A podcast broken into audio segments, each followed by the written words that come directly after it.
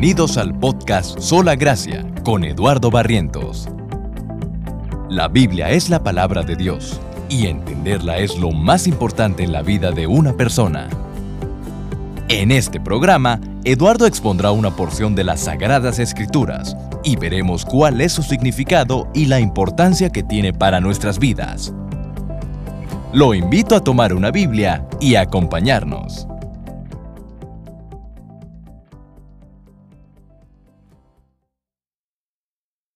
Por favor, vamos a Mateo capítulo 6 y voy a leer del versículo 7 hasta el versículo 15. Vamos a ver hoy Mateo capítulo 6, versículo 7 al versículo 15. Dice de esta manera. Y al orar, no usen ustedes vanas repeticiones. Perdón, versículo 7. Y al orar, no usen ustedes repeticiones sin sentido, como los gentiles, porque ellos imaginan que serán oídos por su palabrería. Por tanto, no se hagan semejantes a ellos, porque su Padre sabe lo que ustedes necesitan antes que ustedes lo pidan. Ustedes, pues, oren de esta manera. Padre nuestro que estás en los cielos, santificado sea tu nombre. Venga tu reino, hágase tu voluntad, así en la tierra como en el cielo. Danos hoy el pan nuestro de cada día, y perdónanos nuestras deudas, como también nosotros hemos perdonado a nuestros deudores y no nos dejes caer en tentación, sino líbranos del mal, porque tuyo es el reino y el poder y la gloria para siempre. Amén. Porque si ustedes perdonan a los hombres sus transgresiones, también su Padre Celestial les perdonará a ustedes. Pero si no perdonan a los hombres, tampoco su Padre les perdonará a ustedes sus transgresiones. Voy a hacer una oración para comenzar. Padre Celestial, te doy gracias, Señor, por este día, Señor, que tú nos concedes y gracias por tu palabra, Señor. Gracias por esta enseñanza que tenemos acerca del tema de la oración misma, Señor. Y yo te pido, Padre Celestial, que tú nos bendigas esta tarde, Señor, que tú envíes tu Espíritu Santo con todas las personas que están viendo, Señor, o escuchando este mensaje, Señor. Y también, Padre, te pido tu Espíritu Santo, Señor, para poder enseñarlo de una manera correcta, Señor. Ayúdanos, Señor, a tener una vida de oración correcta, Señor, a tener una vida de oración conforme a tu voluntad, Señor y enséñanos, Padre, esta tarde, Señor, así como Jesús mismo enseñó a sus discípulos en aquella tarde, Señor. Te lo suplico en el nombre de tu amado Hijo Jesús. Amén.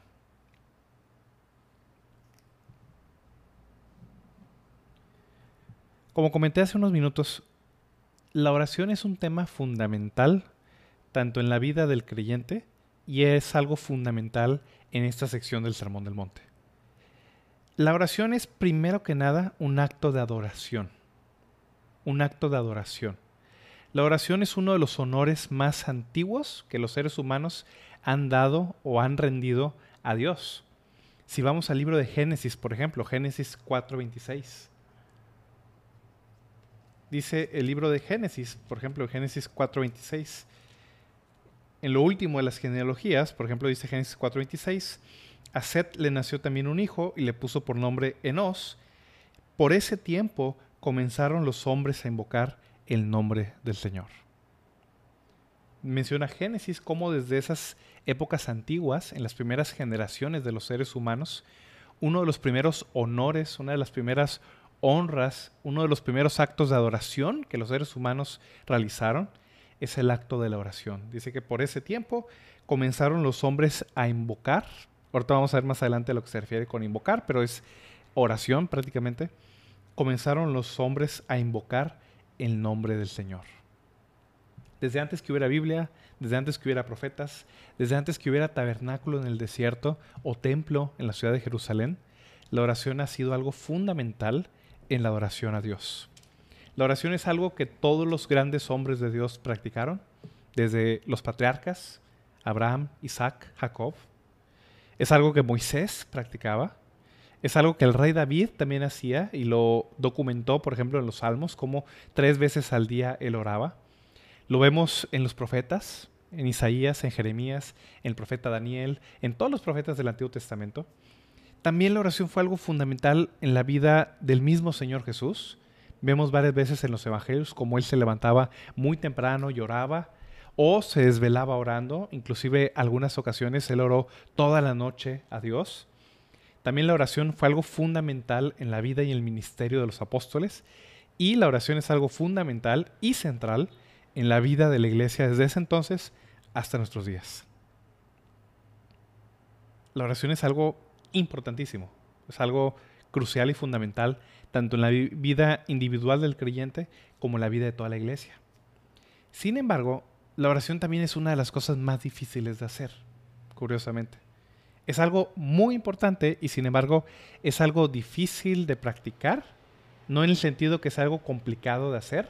Hasta un niño puede orar. Sin embargo, la disciplina y la costumbre de la oración es algo que todos los creyentes batallamos, siendo si somos realmente sinceros. Y adicionalmente, la oración es algo difícil de aprender, especialmente para los nuevos creyentes. Muy en especial con aquellos que no provienen de trasfondos religiosos o de, familias cristianas. Casi todos los nuevos creyentes que yo he conocido, sobre todo aquellos que no vienen precisamente de fondos cristianos, las primeras veces que oran, especialmente cuando oyen a otros creyentes orar, les es algo muy complicado, en el sentido de no saben cómo hablar, qué palabras decir, de qué manera hacerlo. Algunos que vienen de trasfondos, por ejemplo, muy seculares, este, de familias que no eran religiosas o de familias ateas inclusive, pues para ellos es sumamente difícil orar. Nunca lo hicieron, nunca aprendieron, nunca les enseñaron. Aún aquellos que vienen de trasfondos religiosos, como los que vienen de la Iglesia Católica Romana, pues saben lo que es rezar o conocen al menos los rezos básicos católicos y pues repiten el Padre Nuestro y el Ave María y este, los rezos eh, del Rosario, etc. Sin embargo, al momento que se convierten a Cristo realmente y que desean orar, eh, podríamos llamarlo de una manera este, personal, eh, de una manera improvisada, por así decirlo, batallan para realizarlo. ¿Por qué? Hay dos cosas o hay dos o más bien, esto viene de la ignorancia propiamente, en el aspecto de no sabemos cómo orar. Y hay dos tipos de ignorancia. Uno es ignorancia acerca del cómo orar, o sea, la manera de realizarlo. Y también hay cierta ignorancia de qué debemos hacer. Aún los creyentes que tenemos cierto tiempo en la vida cristiana, a veces no sabemos exactamente qué debemos de pedir. ¿Qué es válido orar? ¿Qué no? ¿En qué situaciones algunas peticiones también? ¿Qué peticiones no deberíamos estar haciendo? y cómo encaminamos las peticiones hacia Dios es algo que muchas veces no sabemos hacer. Precisamente para remediar esa ignorancia, que es uno de los obstáculos más grandes en la oración, Dios nos ha provisto, a través de Jesús, a través de esta enseñanza que Jesús está dando, una, un patrón o un modelo a seguir que está hecho precisamente para que nosotros aprendamos, imitemos, lo hagamos nuestro y que fluya y que estructure todas las oraciones que realizamos en nuestra vida. De la misma manera que los padres le enseñan a hablar a los hijos, la verdad es que los niños aprenden a hablar porque sus padres de manera directa o indirecta les enseñan. Los que tienen hijos eh, no me dejarán mentir. Usualmente los padres repiten palabras a los hijos que los hijos van imitando hasta que el niño va aprendiendo a hablar y ya no solo repite lo que los padres dicen, sino toma esas palabras y va armando sus propias oraciones. Originalmente los niños empiezan repitiendo sonidos, luego repiten sílabas y luego palabras sencillas como papá, mamá, etc. Pero conforme el niño va creciendo, no solo va captando estas palabras y no solo las puede repetir, sino el niño conoce lo que significan y además pues las reordena o las ordena de una manera original. ¿verdad? Mamá, tengo hambre, por ejemplo. Oye, mamá, quiero ir a jugar o quiero esto, lo otro. Y conforme el niño va creciendo, va adquiriendo todo este vocabulario y este lenguaje, principalmente de los padres, y así es como el niño aprende a hablar hasta este nosotros mismos como adultos vamos adquiriendo lenguaje, vocabulario que vamos usando a lo largo de nuestra vida. Lo mismo es con la oración. Dios no esperaba Dios no espera que los seres humanos de la nada aprendan cómo acercarse a Él o cómo pedir lo que necesitan. Dios mismo ha suplido precisamente a esa necesidad. Como un padre que conoce la debilidad de sus hijos y conoce la inmadurez que tiene un niño, que es normal, es natural para un niño, de la misma manera Dios conoce nuestra necesidad, conoce nuestra debilidad y para suplir precisamente ambas cosas, Él nos ha provisto con un modelo de oración que le llamamos el Padre Nuestro, o le conocemos como el Padre Nuestro, que está hecho para que nosotros lo aprendamos, lo imitemos y precisamente nosotros podamos utilizarlo para que podamos estructurar nuestra vida de oración. Para eso es esta sección. Vamos a ver, o comenzar a ver, porque el, Padre Nuestro no lo vamos a, terminar, ni siquiera, apenas vamos a comenzarlo esta tarde, pero el Padre Nuestro va dentro de varias instrucciones que Jesús hace acerca de la oración. Primero Jesús está preocupado por el cómo, cómo debemos orar, o más bien cómo no debemos orar, que es justo lo que Jesús corrige en los primeros versículos, del versículo 5 hasta el versículo 8. Y posteriormente Jesús está preocupado en el contenido de la oración, qué debemos orar. Y en el qué lo responde con el Padre Nuestro. Vamos a ver primero esta tarde el cómo debemos orar. Antes de ver las palabras, antes de ver lo que debemos decir, la actitud del corazón es lo más importante. Y precisamente lo primero que Jesús corrige es lo primero que Jesús quiere enseñar a sus discípulos. Curiosamente, antes de enseñarles qué orar, Jesús les enseña primero cómo no hacerlo. ¿Cuáles son las actitudes que los discípulos no deben tener o deben evitar precisamente al momento de orar? Vamos a ver cuáles son esas actitudes. Primero, versículos 5 al 6. Jesús dice, cuando ustedes oren, no sean como los hipócritas, porque a ellos les gusta ponerse en pie y orar en las sinagogas y en las esquinas de las calles para ser vistos por los hombres. En verdad les digo que ya han recibido su recompensa. Pero tú, cuando ores, entra a tu aposento y cuando hayas cerrado la puerta, ora a tu Padre que está en secreto y tu Padre que ve en lo secreto te recompensará. ¿Qué es la primera actitud o qué es la primera manera en la que Jesús enseña a sus discípulos a no orar? ¿Qué es lo primero que Jesús les dice a no hacer? ¿A cómo no orar? Primero les dice en los versículos 5 al 6, no oren como los hipócritas. Habíamos platicado la semana pasada que la palabra hipócrita literalmente significa actor en el lenguaje griego. Los hipócritas o los actores eran aquellas personas que utilizaban máscaras en el teatro y representaban un papel que no es, eh, que no, o aparentaban ser una persona en el teatro que ellos no eran realmente en la vida real, como sucede con cualquier actor. Obviamente los actores que eh, interpretan personajes no son el personaje por razones obvias. Obviamente los actores que interpretan superhéroes, obviamente en la vida real no tienen super fuerza ni vuelan, están actuando, están haciendo como si lo hicieran y con ayuda de efectos especiales y las cámaras, pues eh, en la película vemos que las personas hacen cosas que en la vida real no hacen. Jesús dice, ustedes no sean como los hipócritas. La hipócrita, recuerden, es un actor, es alguien que simula ser algo que no es. La palabra hipócrita para nosotros tiene un sentido negativo por ese aspecto. ¿Por qué está diciendo eso? Dice, cuando oren, no sean como los hipócritas, como quienes, aquellos que les gusta ponerse de pie y orar en las sinagogas y en las esquinas de las calles para ser vistos por los hombres. Eso fue lo que vimos la semana pasada. Lo primero que Jesús corrige es aquellas personas que hacen ese tipo de actividades espirituales con malos motivos, con fines carnales. Y uno de los motivos o una de las maneras que Jesús está enseñando a sus discípulos a no actuar es no actúen como los hipócritas. Aquellos que buscan o que oran, entre comillas, porque no lo hacen con un corazón correcto, para que los vean los demás hombres. Para que las personas los admiren, para que las personas los respeten, para que las personas hablen bien de ellos. Jesús dice, no sean de esa manera. Al contrario, Jesús dice, versículo 4, perdón, versículo 6, pero tú cuando ores, entra a tu aposento, o sea, en tu recámara, y cuando hayas cerrado la puerta, ora a tu Padre que está en secreto. Y tu Padre que ve en lo secreto, te recompensará. Lo que Jesús ordena a sus discípulos es que la oración tiene que ser hecha con buenos motivos. Tiene que ser un motivo de encontrarnos con nuestro Padre Celestial. No es algo que está hecho para presumir, no es algo que está hecho para que los demás nos vean. No significa que no podamos orar en grupo o que las oraciones no puedan ser escuchadas por alguien más. De hecho, los discípulos de Jesús se juntaban para orar entre ellos. No, no es un asunto, eh, no va por ese tipo. Más bien, la oración no debe ser utilizada como una manera de exaltarnos, como una manera de promocionarnos o hacer que los demás nos vean, nos admiren o hablen bien de nosotros, etc. Esa es la primera actitud que Jesús corrige. No sean como los hipócritas. Pero luego hay un segundo conjunto de personas que Jesús tampoco quiere que sus discípulos imiten.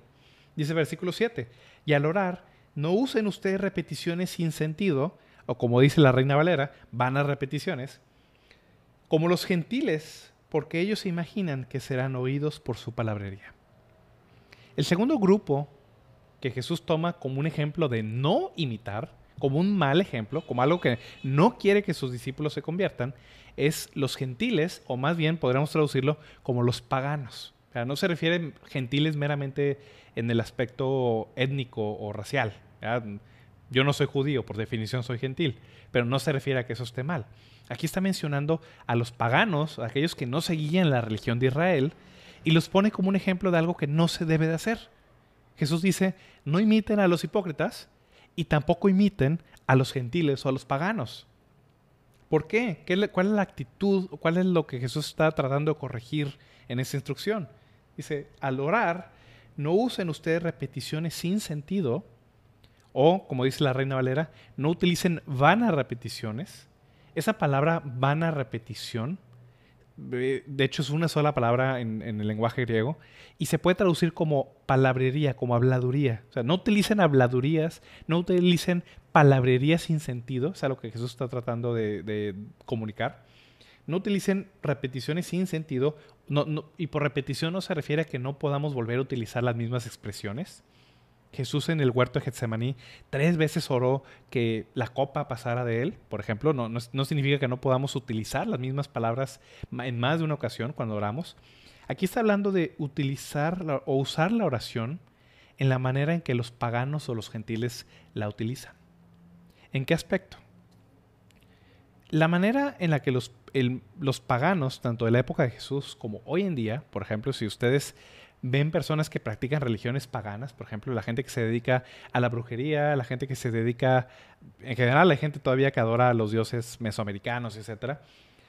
Algo o una característica notoria de la manera en la que oran estas, estas personas es que utilizan la oración como un método de manipulación hacia los dioses o deidades de quien ellos tratan de conseguir un favor. Esto pasa y es muy evidente, por ejemplo, con la gente que practica la brujería, por ejemplo, que utilizan encantamientos, que utilizan ciertas palabras mágicas y para una bruja o un brujo, utilizar las palabras correctas, del orden correcto, de la manera correcta o con la repetición correcta, es lo que hace que sean efectivas. La gente, por ejemplo, que utiliza encantamientos, pues el encantamiento lo tienen que pronunciar bien, porque si lo pronuncian mal, pues el encantamiento no sirve y tienen que repetirlo, etcétera. Inclusive lo podemos ver en algunas películas donde este, se ve reflejado eso. El punto es que los paganos le dan valor o le dan poder a las palabras que están hablando más que a la deidad o, al, o, eh, a los dioses a, quienes están invocando. Entonces ellos utilizan la oración como un método de manipulación para tratar de conseguir algo. Y ellos piensan que la manera efectiva en la que eso se va a cumplir es a través de repetir, a, través de palabrería, a través de las palabras correctas, del encantamiento mágico este, eh, hecho de manera efectiva. Pero Jesús dice, no, esa no es la manera en la que ustedes deben orar. Dice, cuando ustedes oren, no utilicen esta palabrería, esta habladuría, estas vanas repeticiones. Está hablando de oración sin sentido, de oración meramente mecánica, ritualística, como los encantamientos, como la brujería, como ese tipo de, acciones. Dice Jesús, cuando ustedes oren, no lo hagan de esta manera, no utilicen repeticiones sin sentido, como los gentiles o como los paganos, porque ellos se imaginan, ellos piensan Jesús está dando a entender de que están equivocados. Ellos se imaginan que serán oídos por su palabrería o por la multitud de sus palabras. Hay personas muy religiosas hoy en día que utilizan la, perdón, que utilizan la oración como algo meramente ritualístico. Y lo vemos claramente en la Iglesia Católica Romana, por ejemplo, que utilizan aún el mismo Padre Nuestro y lo utilizan más como si fuera un encantamiento, como si fuera un ritual, donde únicamente va repitiendo las palabras en cierto orden y ellos esperan que por realizar eso van a obtener algún tipo de bendición. Lo vemos en la costumbre del rosario, que no es algo bíblico. Agarran las cuentitas y empiezan cuentita por cuentita, repitiendo cierto tipo de oración. Y Ave María, no es que sin pecado concebido, amén. Y, y, luego Padre, no es que estás en los cielos, amén. Y se vuelve una repetición sin sentido, donde inclusive, y eso es algo que no me dejarán mentir los que vienen de un trasfondo católico, con que lo hagan, aunque lo hagan de la manera más rápida este, y sin sentido posible, piensan que es suficiente para recibir alguna bendición de parte de Dios. Ahora, aunque eso es muy fácil apuntar, por ejemplo, en la religión católico-romana, aún los cristianos, aún en las iglesias evangélicas, podemos llegar a pensar que por nuestras repeticiones o por nuestras palabras o por decir las cosas de cierta manera o en cierto sentido, también nuestras oraciones van a ser más efectivas. La realidad es que no. Dice Jesús, los paganos piensan que por las palabras meramente que dicen, su oración va a ser este, efectiva o que van a ser escuchados por eso. Jesús dice, no. Versículo 8. Por tanto, no se hagan semejantes a ellos. Aquí Jesús está dando a entender que sus propios discípulos pueden llegar a imitar estos comportamientos. No se hagan semejantes a ellos, porque su Padre sabe lo que ustedes necesitan antes que ustedes se lo pidan. La eficacia de la oración no viene de las palabras que decimos. Porque la eficacia de la oración no viene de nosotros. Lo que le da poder a la oración, a veces la gente dice, la oración es poderosa. No, porque la oración en sí misma no sirve para nada. No es la manera en la que yo oro, no es lo que yo digo, ni siquiera soy yo mismo lo que le da poder a la oración. Es el Padre Celestial que sabe lo que nosotros necesitamos, quien responde precisamente a la oración de sus hijos que claman a Él y que buscan su rostro. Y esto lo digo porque aún en iglesias evangélicas hay cosas que se han puesto de moda. Por ejemplo, eso pasó en Estados Unidos, yo espero que en Latinoamérica no se haga popular, pero hay gente que empezó a decir de que no, bueno, eh, hay gente que le llamaba el círculo de oración, donde hacían un círculo en la tierra y decían de que no, tú te quedas en el círculo y como la oración tiene poder, tú pides que se te conceda lo que estás pidiendo y no te sales del círculo hasta que se te conceda. Eso es, orar, eso es como un pagano, prácticamente, como pensar que hacer un círculo en el suelo va a producir algún efecto. No es diferente a lo que hacen los brujos o las brujas.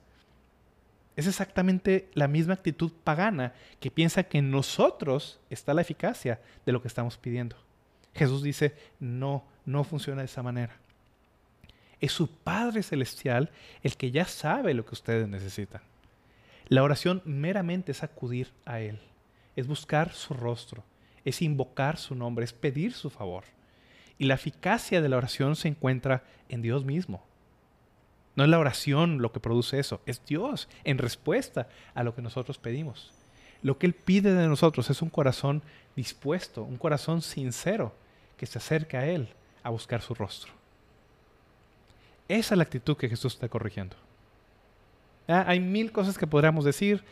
Hace unos ya que será unos 15 años, se puso muy de moda un libro también cristiano llamado La oración de Javes, donde también te decían de que no, esta oración de Javes es prácticamente mágica. Tú pide como Javes pidió, que tenga, que su este, tierra se expanda y que Dios lo proteja y que a ti te va a pasar lo mismo. Hay un montón de modas que suceden también en el mundo evangélico. Es muy fácil recriminar a la iglesia católica, pero aún nosotros también podemos imitar esos patrones paganos de comportamiento. Jesús dice, no lo hagan. Su Padre Celestial sabe lo que ustedes necesitan. Entendiendo eso, ya viendo la manera en la que debemos orar, la pregunta que sigue es, ok, Jesús, tú nos enseñas que no oremos como los hipócritas, de manera meramente externa, y también nos enseñas que no oremos como los paganos, que piensan que por el poder de sus palabras se les van a conceder lo que, lo que están pidiendo. Jesús dice, no, no funciona de esa manera. Muy bien. La pregunta importante ahora es, bueno, Señor, ¿cómo oramos? Es una pregunta que los mismos discípulos de Jesús le hicieron en una ocasión. Si vamos a Lucas capítulo 11,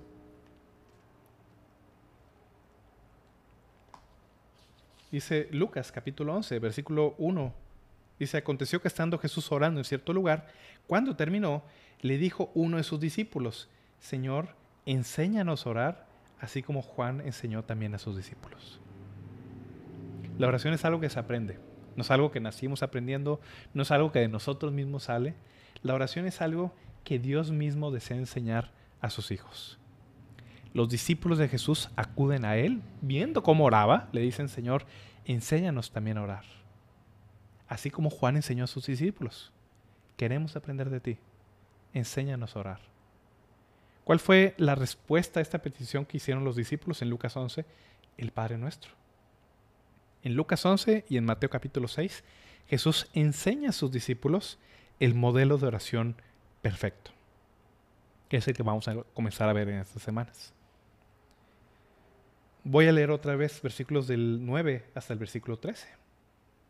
Ustedes, pues, o sea, ustedes, por lo tanto, habiendo entendido lo anterior, ustedes, pues, Oren de esta manera. Padre nuestro que estás en los cielos, santificado sea tu nombre. Venga tu reino. Hágase tu voluntad, así en la tierra como en el cielo. Danos hoy el pan nuestro de cada día, y perdónanos nuestras deudas, como también nosotros hemos perdonado a nuestros deudores. Y no nos dejes caer en tentación, sino líbranos del mal, porque tuyo es el reino y el poder y la gloria para siempre. Amén. Si leemos Lucas capítulo 11, Jesús vuelve a enseñar a sus discípulos el Padre Nuestro y son casi las mismas palabras. Versículo 2, Lucas 11, 2. Él les dijo, cuando oren, digan, Padre, santificado sea tu nombre, venga tu reino, danos, danos el pan nuestro de cada día y perdónanos nuestros pecados, porque también nosotros perdonamos a todos los que nos deben y no nos dejes caer en tentación.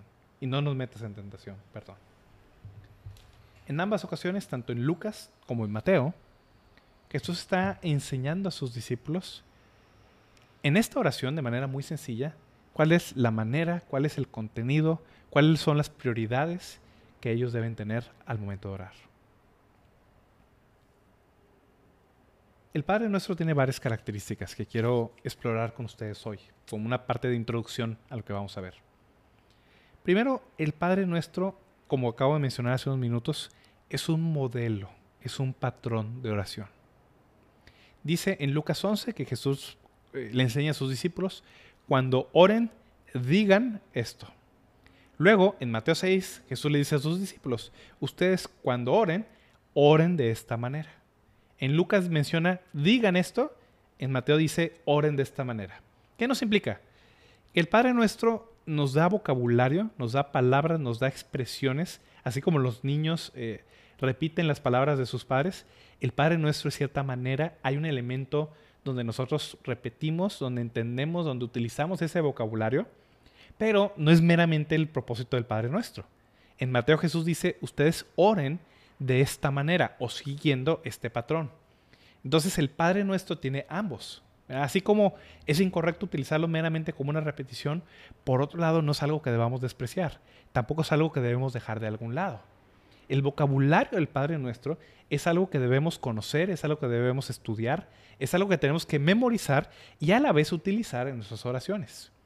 El hecho que huyamos de un error, como el error de la Iglesia Católica, donde únicamente repiten las palabras, no significa que tengamos que irnos al otro extremo de jamás utilizar el vocabulario que Jesús nos está dando es ambos. Hay que utilizar ese vocabulario que Jesús nos da y utilizarlo de una manera inteligente, siguiendo un patrón, utilizándolo para, y adaptándolo de acuerdo a las necesidades que estamos teniendo. Para eso es el Padre nuestro. Hay que tener cuidado de no irnos a ambos extremos. No se trata de rechazar el lenguaje y nunca utilizarlo porque nos imitamos o estamos acercándonos al error de meramente repetirlo. Pero por otro lado, hay que utilizar este lenguaje del Padre Nuestro de una manera inteligente, de una manera adaptada a la necesidad que tenemos, entendiendo lo que las palabras significan y utilizándolas en nuestra vida cotidiana. Para eso es el Padre Nuestro, es un modelo de oración. El Padre Nuestro, como podrán ver, Jesús lo explica en un par de versículos. Si se fijan, Jesús no dio una serie interminable de reglas, no dio, un, o sea, no dio capítulos enteros acerca de la oración. Jesús enseñó a sus discípulos la oración de una manera muy sencilla. En este Padre nuestro, en esta oración, tenemos la semilla, por así decirlo, de la oración. De una pequeña semilla nace un gran árbol, grandes oraciones, oraciones importantes, aún oraciones extensas, germinan o provienen precisamente de esta pequeña semilla. En esta semilla del Padre nuestro está todo lo que Dios desea que pidamos y está la manera en la que tenemos que pedirla. Inclusive la prioridad de cómo debemos de pedirla. Todo eso viene incluido en el Padre Nuestro.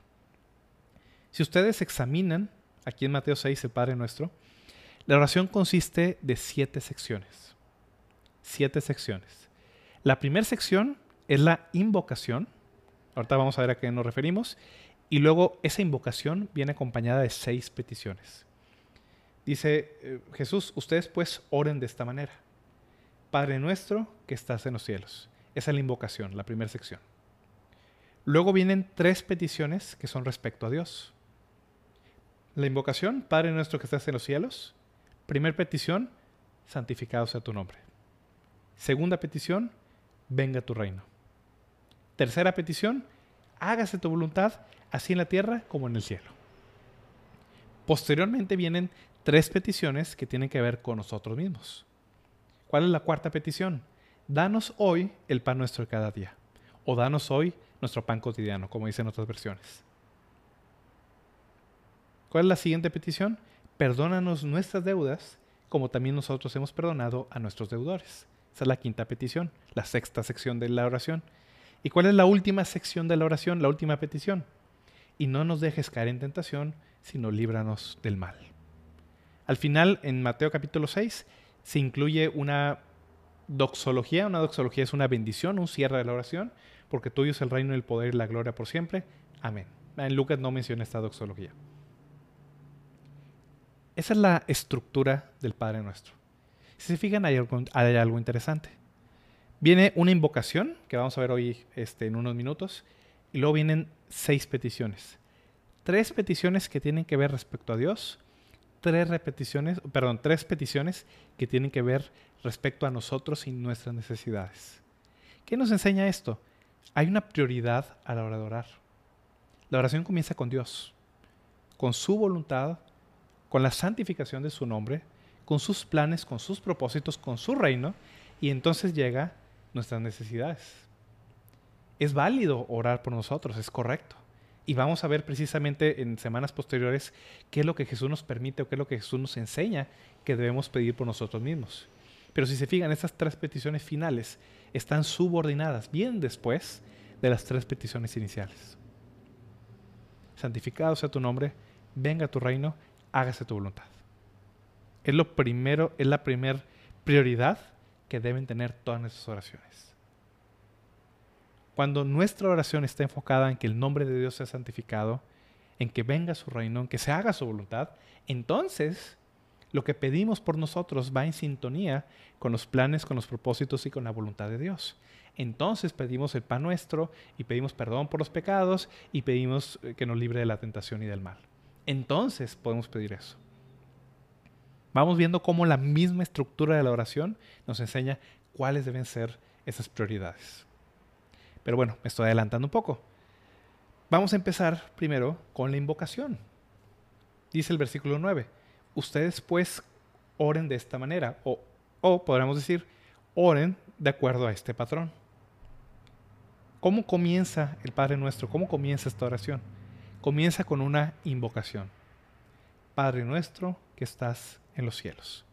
¿Qué es la invocación? ¿A qué me refiero con invocar? Invocar es llamar a alguien.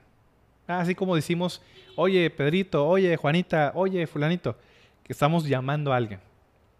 Invocar es identificar a quién le estamos pidiendo. La invocación se refiere a quién estamos acudiendo, a quién va dirigida esta oración. A eso se refiere con la invocación. Así es como comienza el Padre Nuestro.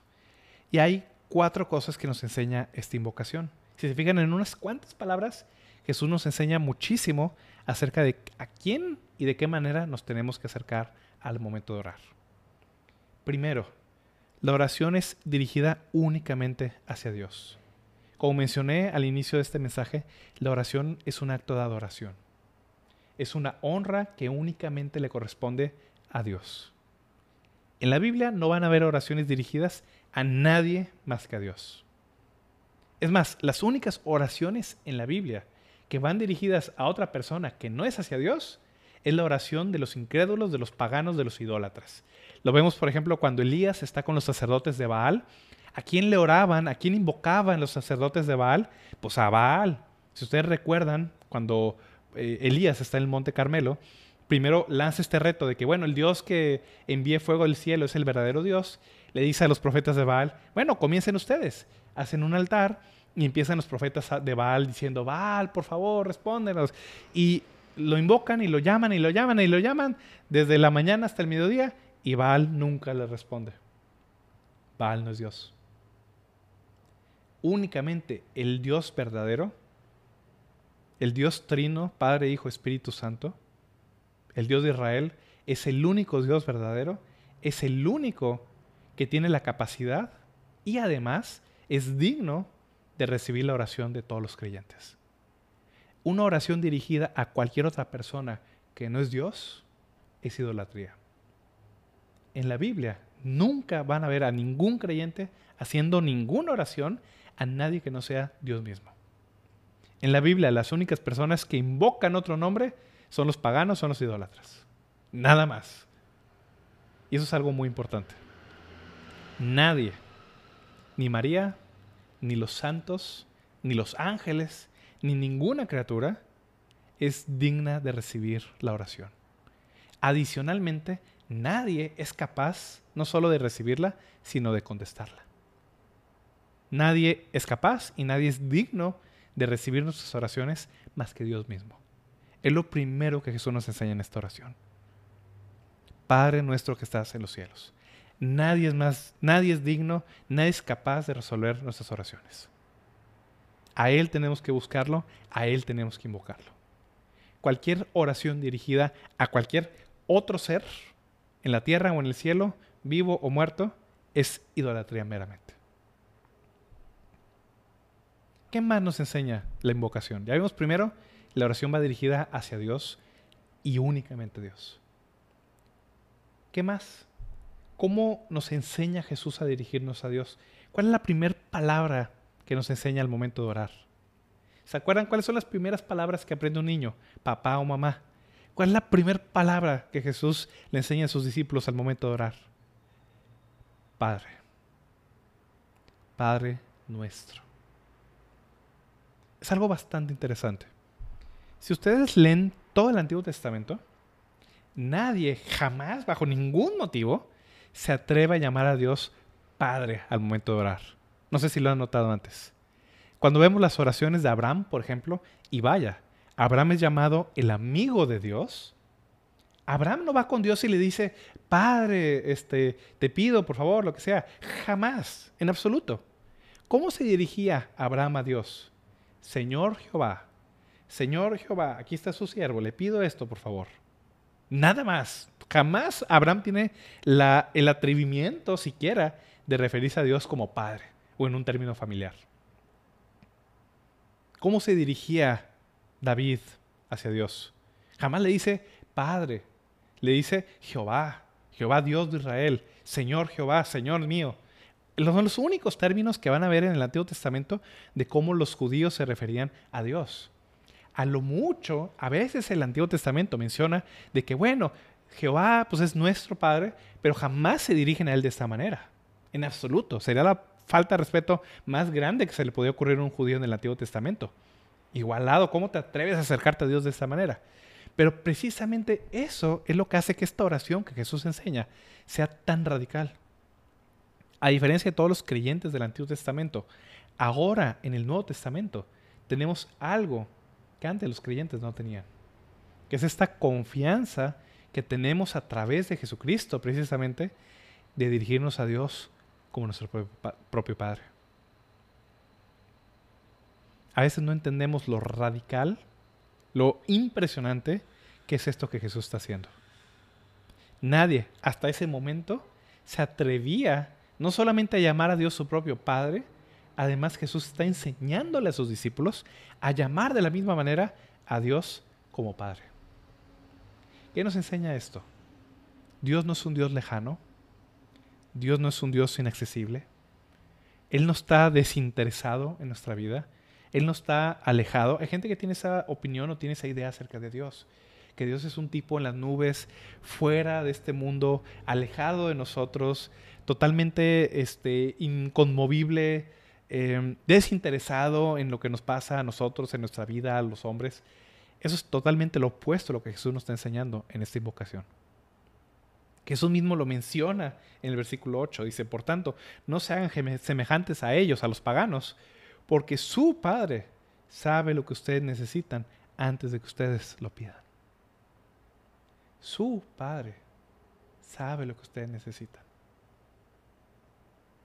Jesús nos invita, es como si Él nos tomara de la mano, nos llevara directamente con su Padre, y no solo eso, nos está enseñando a nosotros mismos llamarlo Padre.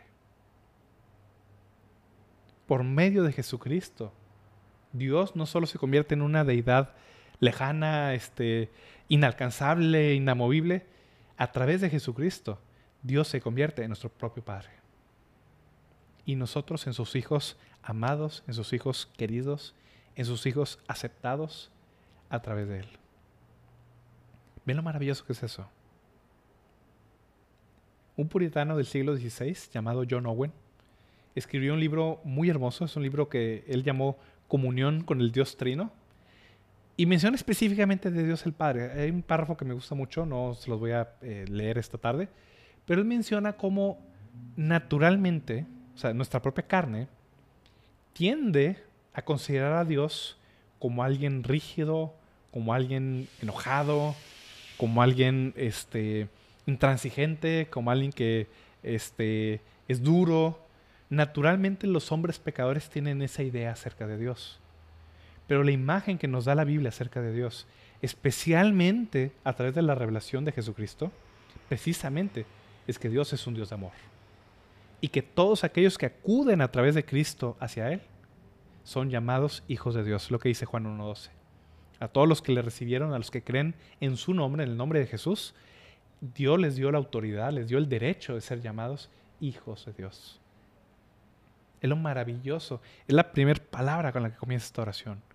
Padre nuestro. Al acercarnos a Dios, no nos estamos acercando a una deidad inalcanzable, inconmovible, intransigente.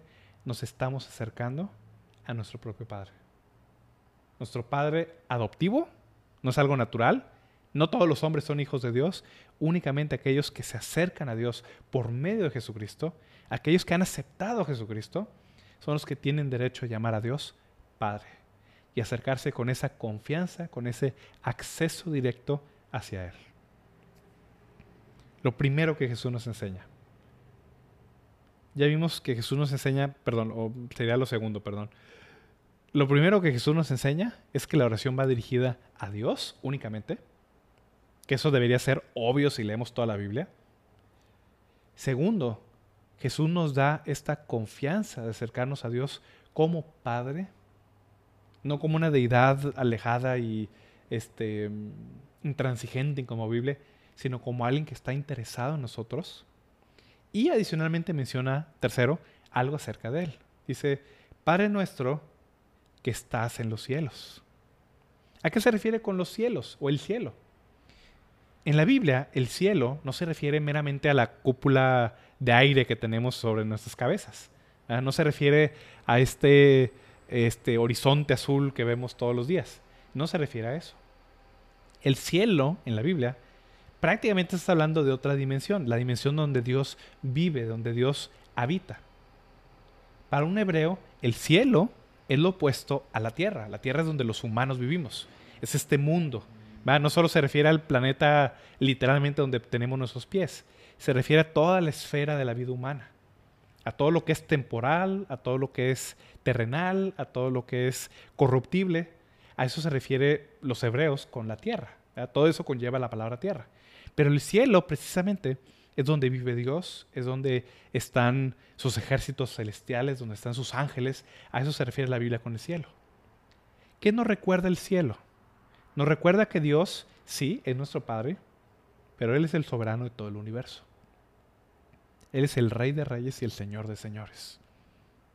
Cuando Isaías ve esta visión del trono de Dios, en Isaías capítulo 6, ve cómo está el trono de Dios alto y sublime y Dios tiene esta especie de vestimenta que llena el templo y serafines encima de él y por debajo, que se cubrían los rostros, cubrían los pies, con dos alas volaban y recitaban, Santo, Santo, Santo el Señor Dios Todopoderoso, el que es y que era y que ha de venir, toda la tierra está llena de su gloria.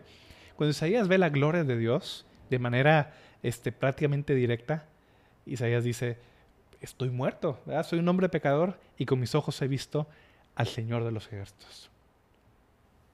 Eso es todo lo que conlleva cuando Jesús menciona que nuestro Padre está en los cielos. Sí, tenemos confianza de acercarnos a Él como nuestro Padre.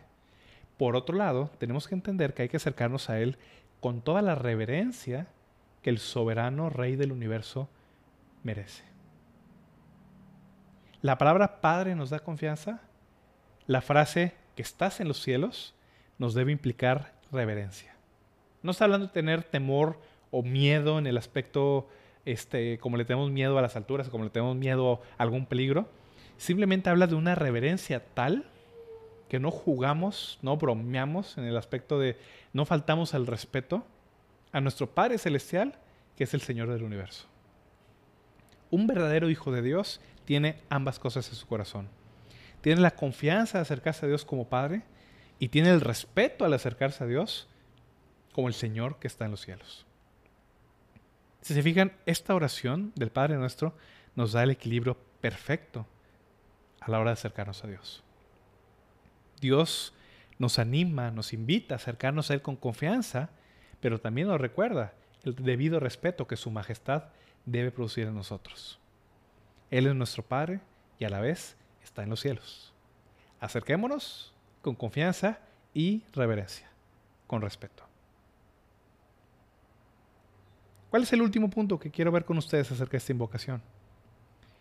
Jesús nos enseña a llamar a Dios, primero a llamar a Dios, es el único digno a quien nosotros invoquemos. Nos enseña a llamarlo Padre, para que tengamos confianza al acercarnos. Nos enseña que está en los cielos, para que tengamos reverencia siempre que nos acerquemos. Y por último, también nos enseña, si ustedes se fijan, toda la oración está en plural. Si se fijan, no se llama el Padre mío, la oración, se llama el Padre nuestro. Dice, Padre nuestro que estás en los cielos. Todas las peticiones, por ejemplo, que tienen que ver con nosotros, están en plural. No dice, dame el pan mío. Dice, danos el pan nuestro. Versículo 12, perdónanos nuestras deudas. No dice, perdóname mis deudas. Dice, perdónanos nuestras deudas no nos dejes caer en tentación. No dice, no solamente no me dejes caer en tentación. Jesús al momento de enseñar esta oración a sus discípulos, la está enseñando en plural, no la está enseñando en singular. ¿A qué se refiere con esto? No significa, por razones obvias, que los creyentes no podamos orar individualmente. Obviamente tenemos que hacerlo. Lo que Jesús explica y enseña en el versículo 6. O sea, la manera normal de orar es que cada uno pues, ore en su cuarto, en su aposento, como dice Jesús, que cierre la puerta y que cada quien invoque a su Padre que está en lo secreto. Pero la oración del Padre nuestro, si ustedes la, la examinan, está en plural. ¿Qué significa esto? Todas las oraciones que hacemos tienen que estar pensadas no solamente en nosotros como individuos, o sea, en, mí mismo como individuo, sino en nosotros todos como hijos de Dios, como iglesia. Jesús tiene este propósito en la mente. Significa que todo lo que yo pida a Dios no solamente es para mí, es para nosotros como iglesia. No solamente tengo que estar preocupado por mí mismo y mis necesidades, también tengo que traer las necesidades de mis hermanos y mis hermanas delante de Dios. Todos somos hijos de Dios, todos aquellos que hemos confiado en el Señor Jesucristo como Señor y Salvador, somos hijos de Dios, somos hijos del mismo Padre. Como dice el libro de Efesios, tenemos un Señor, una fe, un bautismo, un Dios y Padre de todos, el cual está en todos y está por todos y en todos y a través de todos. Todas las oraciones que nosotros hacemos tenemos que pensarlas con esta perspectiva comunal, no solamente es mi Padre, como si yo tuviera una prerrogativa exclusiva sobre Dios, es nuestro Padre.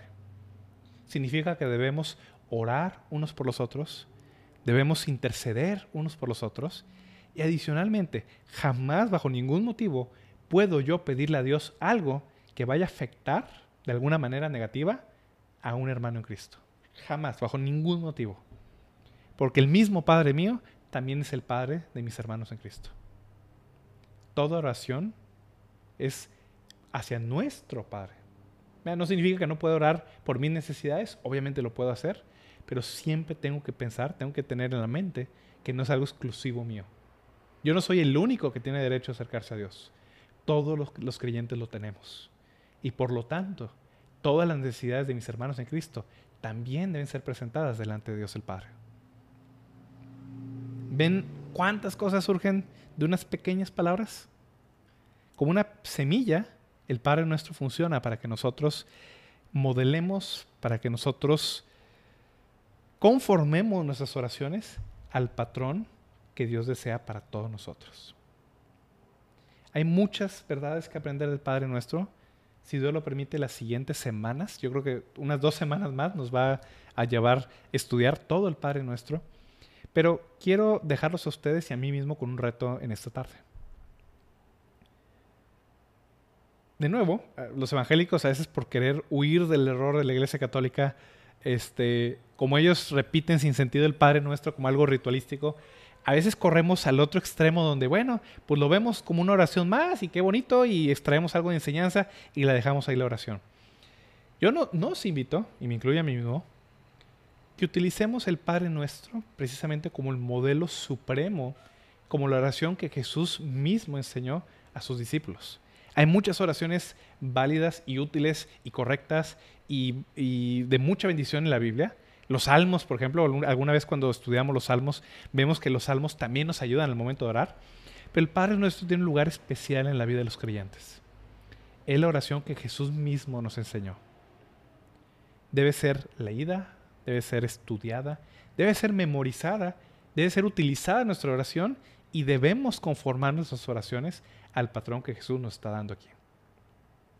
El reto para nosotros es precisamente meditar, poner en nuestro corazón estas palabras, no meramente como algo ritualístico, no meramente como una repetición vana, sino debemos estudiarlas, memorizarlas, para que toda nuestra oración esté conformada al modelo que Dios quiere enseñarnos. Que Dios nos ayude a que nuestra vida de oración se conforme a su voluntad, voluntad que nos enseña a través de esta oración. Voy a hacer una oración para terminar. Padre Celestial, Señor, pues qué bienaventurados somos, Señor. Dice tu palabra, Señor, que qué pueblo tiene dioses tan cercanos a ellos como está el Señor nuestro Dios con todo lo que le pedimos, Señor.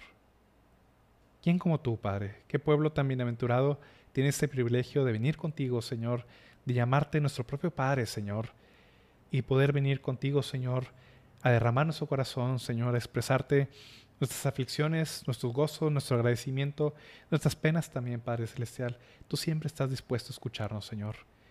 Y tú no solo escuchas la oración, Padre, también estás dispuesto a contestarla, Señor. No porque lo merezcamos, no porque nos lo ganemos, no porque haya algo en nosotros, Señor, que merezca tal respuesta, Señor, sino porque tú eres bueno, Señor, y tu misericordia es para siempre, Señor porque este privilegio, Señor, ha sido ganado para nosotros con la sangre de tu Hijo, Señor, y con esa confianza venimos a ti, Señor.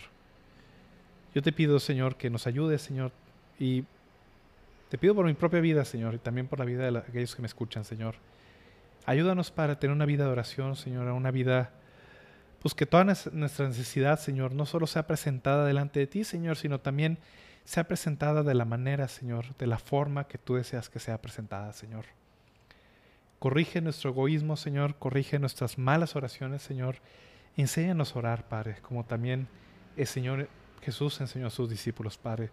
Te lo pedimos, Señor, en esta tarde. Te lo suplico en el nombre de Jesús, tu Hijo amado. Amén.